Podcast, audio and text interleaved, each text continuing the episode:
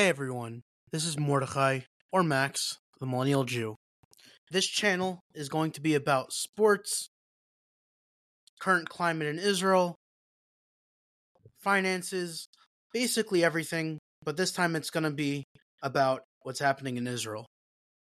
So, to talk about what's going to happen in Israel, we have to start with the top. Who settled there first? So, the first settlement of Jews in Israel was around 3,500 years ago. Abraham was promised it through Isaac about 4,000 years ago. And of course, the Jews then went to Egypt and made it back to Israel. The Romans were the first ones to call the land Palestine.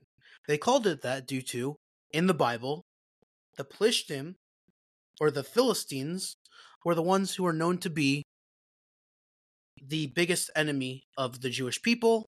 And when they conquered us, they wanted us uh, to feel embarrassed about what happened.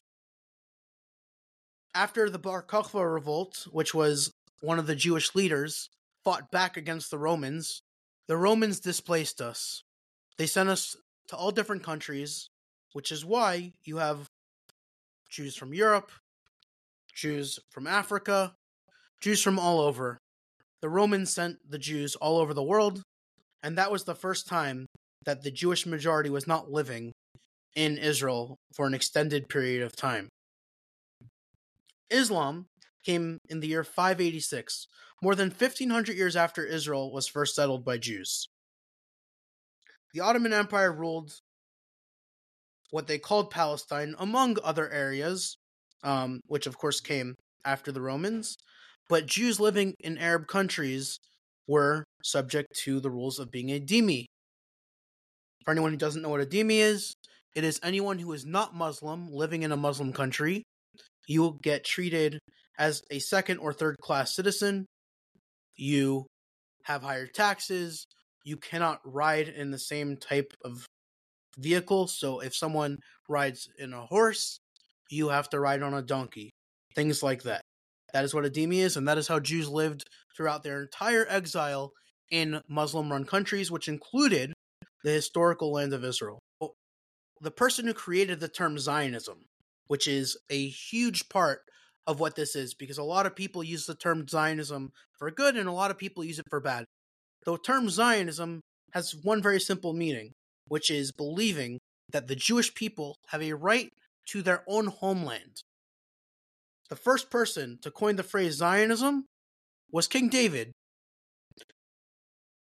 After the Jews were sent out by the Romans, there was a modern Zionism that was started by a man named Theodor Herzl. And the reason he started it, modern Zionism, is because he wanted to assimilate, to be treated like everyone else.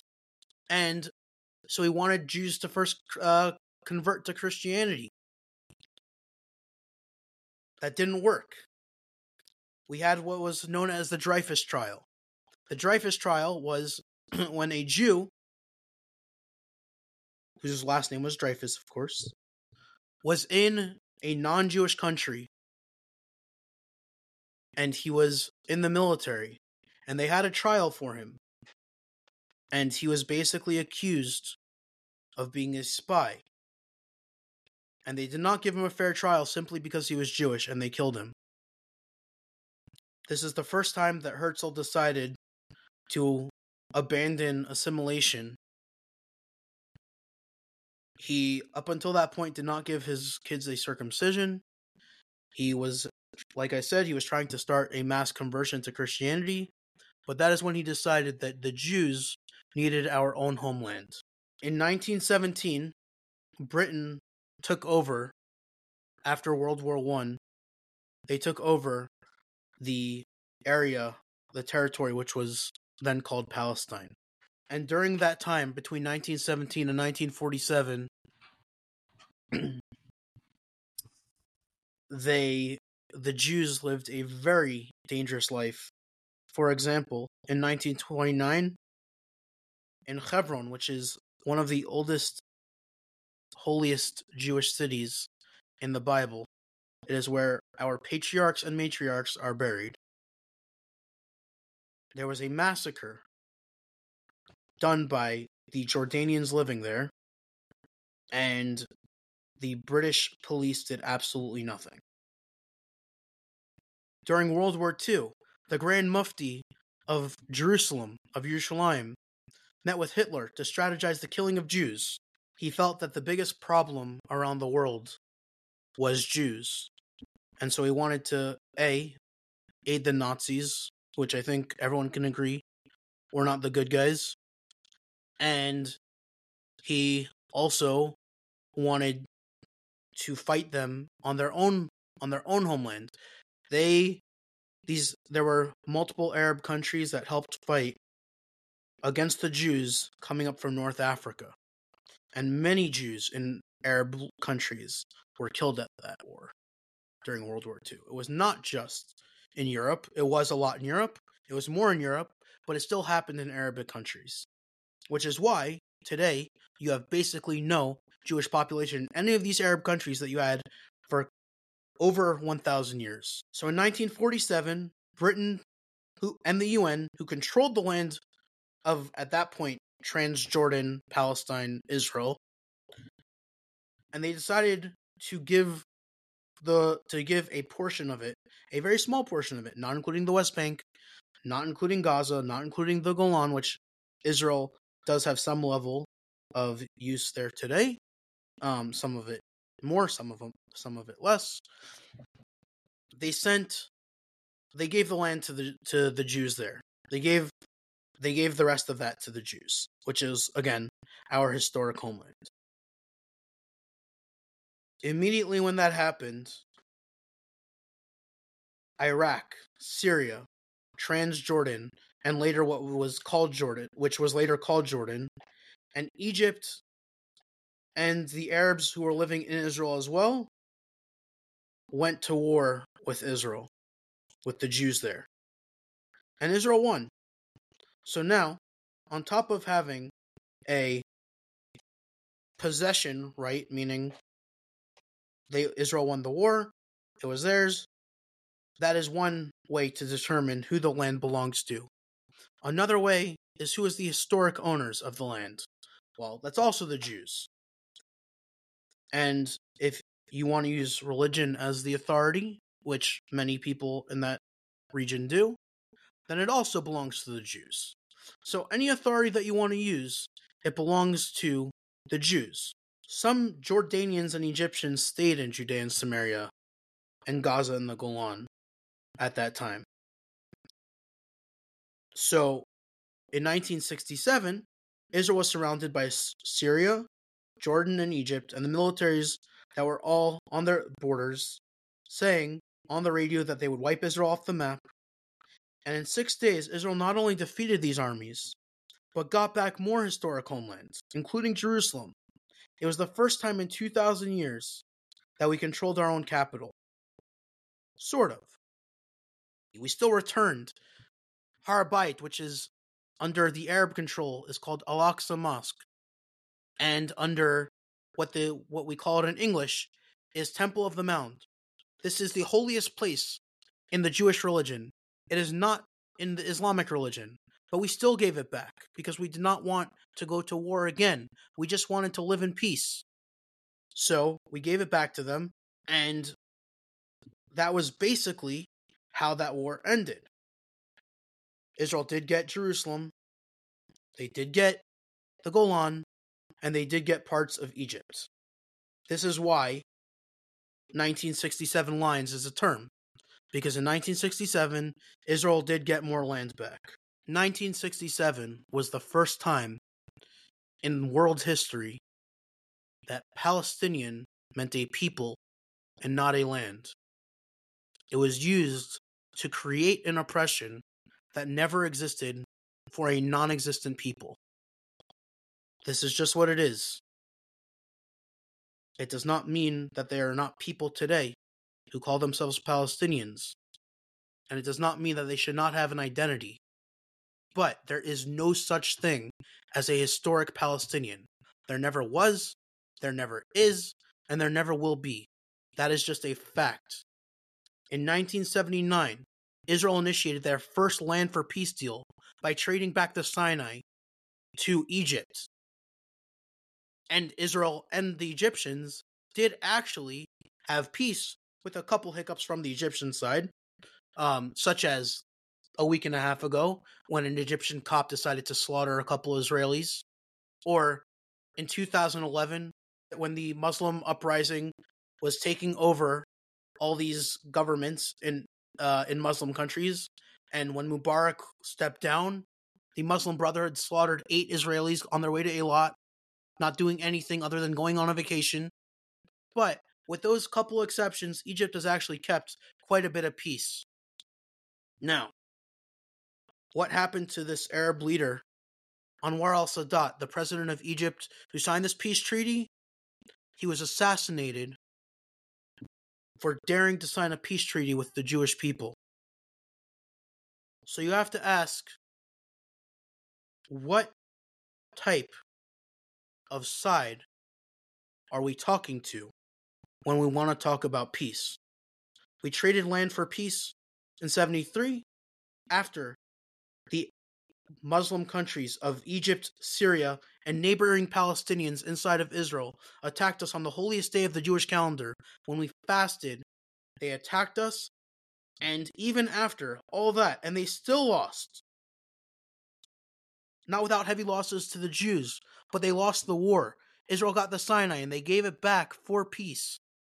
In 1993, Israel signed another peace agreement, giving back the lines, a lot of the lines of 67. They gave back a lot of Judea and Samaria. And then you had the Intifada come right after that. They weren't peaceful with the land trades. They used it as a political and military advantage so they can sneak in easier with their bombs. And they had years of suicide bombs, stabbings, shootings, car rammings. This is what has always happened.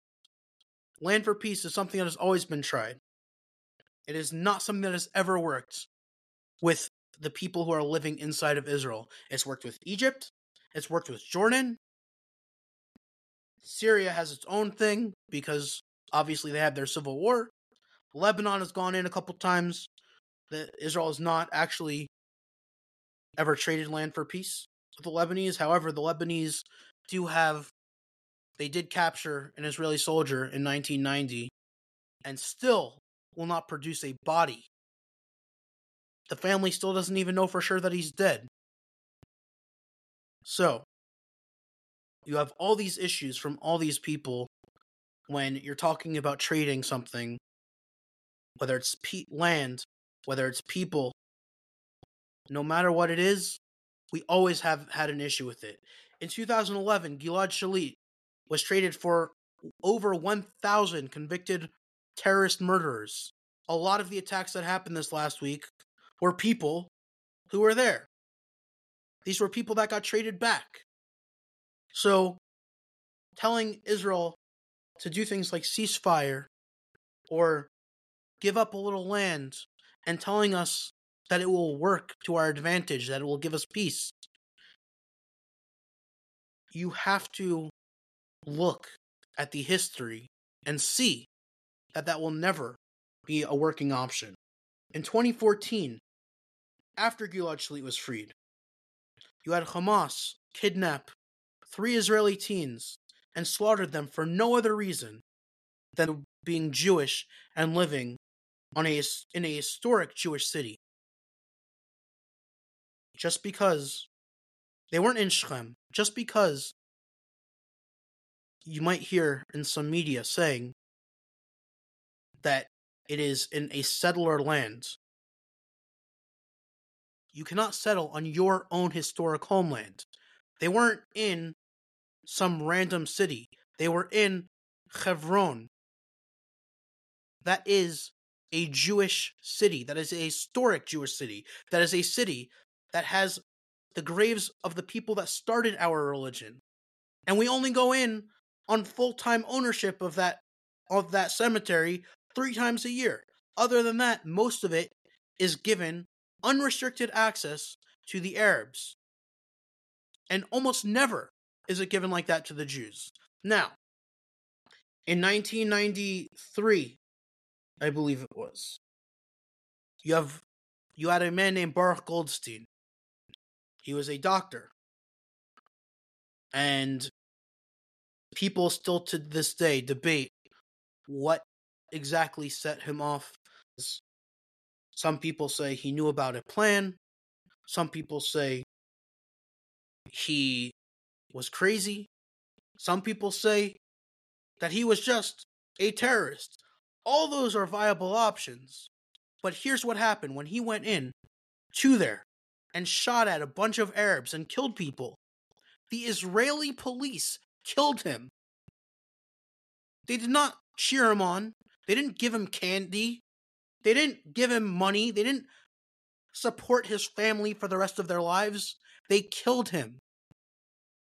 So don't try to act like both sides have bad people. Yes, of course both sides have bad people. And of course both sides have good people. But the leadership on Israel is always consistently on the side of morality. There is no debate. There is a good side and a bad side. Just like you had some bad British people that did not change the Nazis to being the good guys. They were just the bad guys because they were the bad guys. It has nothing to do with anyone else who was there. So now this brings us to the situation in the current war. Israel on another holy day. Most people were in synagogue praying. Most people were dancing. You had an unknown amount of terrorists come in from their elected leadership of Hamas. This elected leadership came after Israel withdrew all people from Gaza. They gave complete control, and the party that they elected is Hamas. This is not just a victim story. This is a chosen government. Now, they had some elections that were not great since then, but Hamas was the ones who were put in power by the people. When those people broke into Israel on October 7th, they broke in on another one of the holiest days of the Jewish calendar. 50 years exactly after the Yom Kippur attacks that happened in 1973. When they did that, they tried to kill as many civilians as possible. They went into a music festival. They slaughtered people there. They shot rockets, as many as they can shoot. They went into villages and they kidnapped, they raped people. They beheaded people, they burnt people. They took people back to repeatedly rape them. There are no two sides. When Israel responds, that is not doing a genocide. If Israel wanted to wipe out Gaza tomorrow, there would be no Gaza tomorrow. This is a choice that Gaza makes, and it's a choice that Israel makes. Israel's choice is always to find the most peaceful possible solution. They never, ever target civilians. That does not mean that civilians cannot get killed. That is what happens when you fire weapons from civilian areas. But Israel never says, How can I kill the most civilians possible? And the way you know that is because if they did that, they would kill every civilian in Gaza. That is how that goes is if you think that Israel is powerful enough to oppress them, they are powerful enough to wipe them off the map. They don't want to do that. So the question is, what can Israel do now? Can they trade land for peace again? We already know how that goes. Can they give back a ton of terrorists for the kidnapped civilians? We know how that goes too. What is the solution? What is the solution that someone who calls Israel a terrorist state, what is the solution they would put forward for Israel to continue to exist, not be an Auschwitz in the global community, to have actual Jewish freedom in the world, and not wipe people off the map? What is a solution that you would propose? Because there is no solution that does not end in a ton of death. And if it's between the death of a bunch of people who want me dead. And my family, I will take my family surviving every single time. and so will everyone. Fortunately, we will have some guests from all sides, and we'll discuss this. I am always in favor of discourse for education, and I'm fortunately going to have someone who we can go back and forth a little bit about the Palestinian side. And we'll explore each other's perspectives. Thank you, everyone, for listening. This has been The Millennial Jew. I am looking forward to seeing all of you tomorrow night as we bring Mika in to discuss this from the Palestinian side. Have a good night.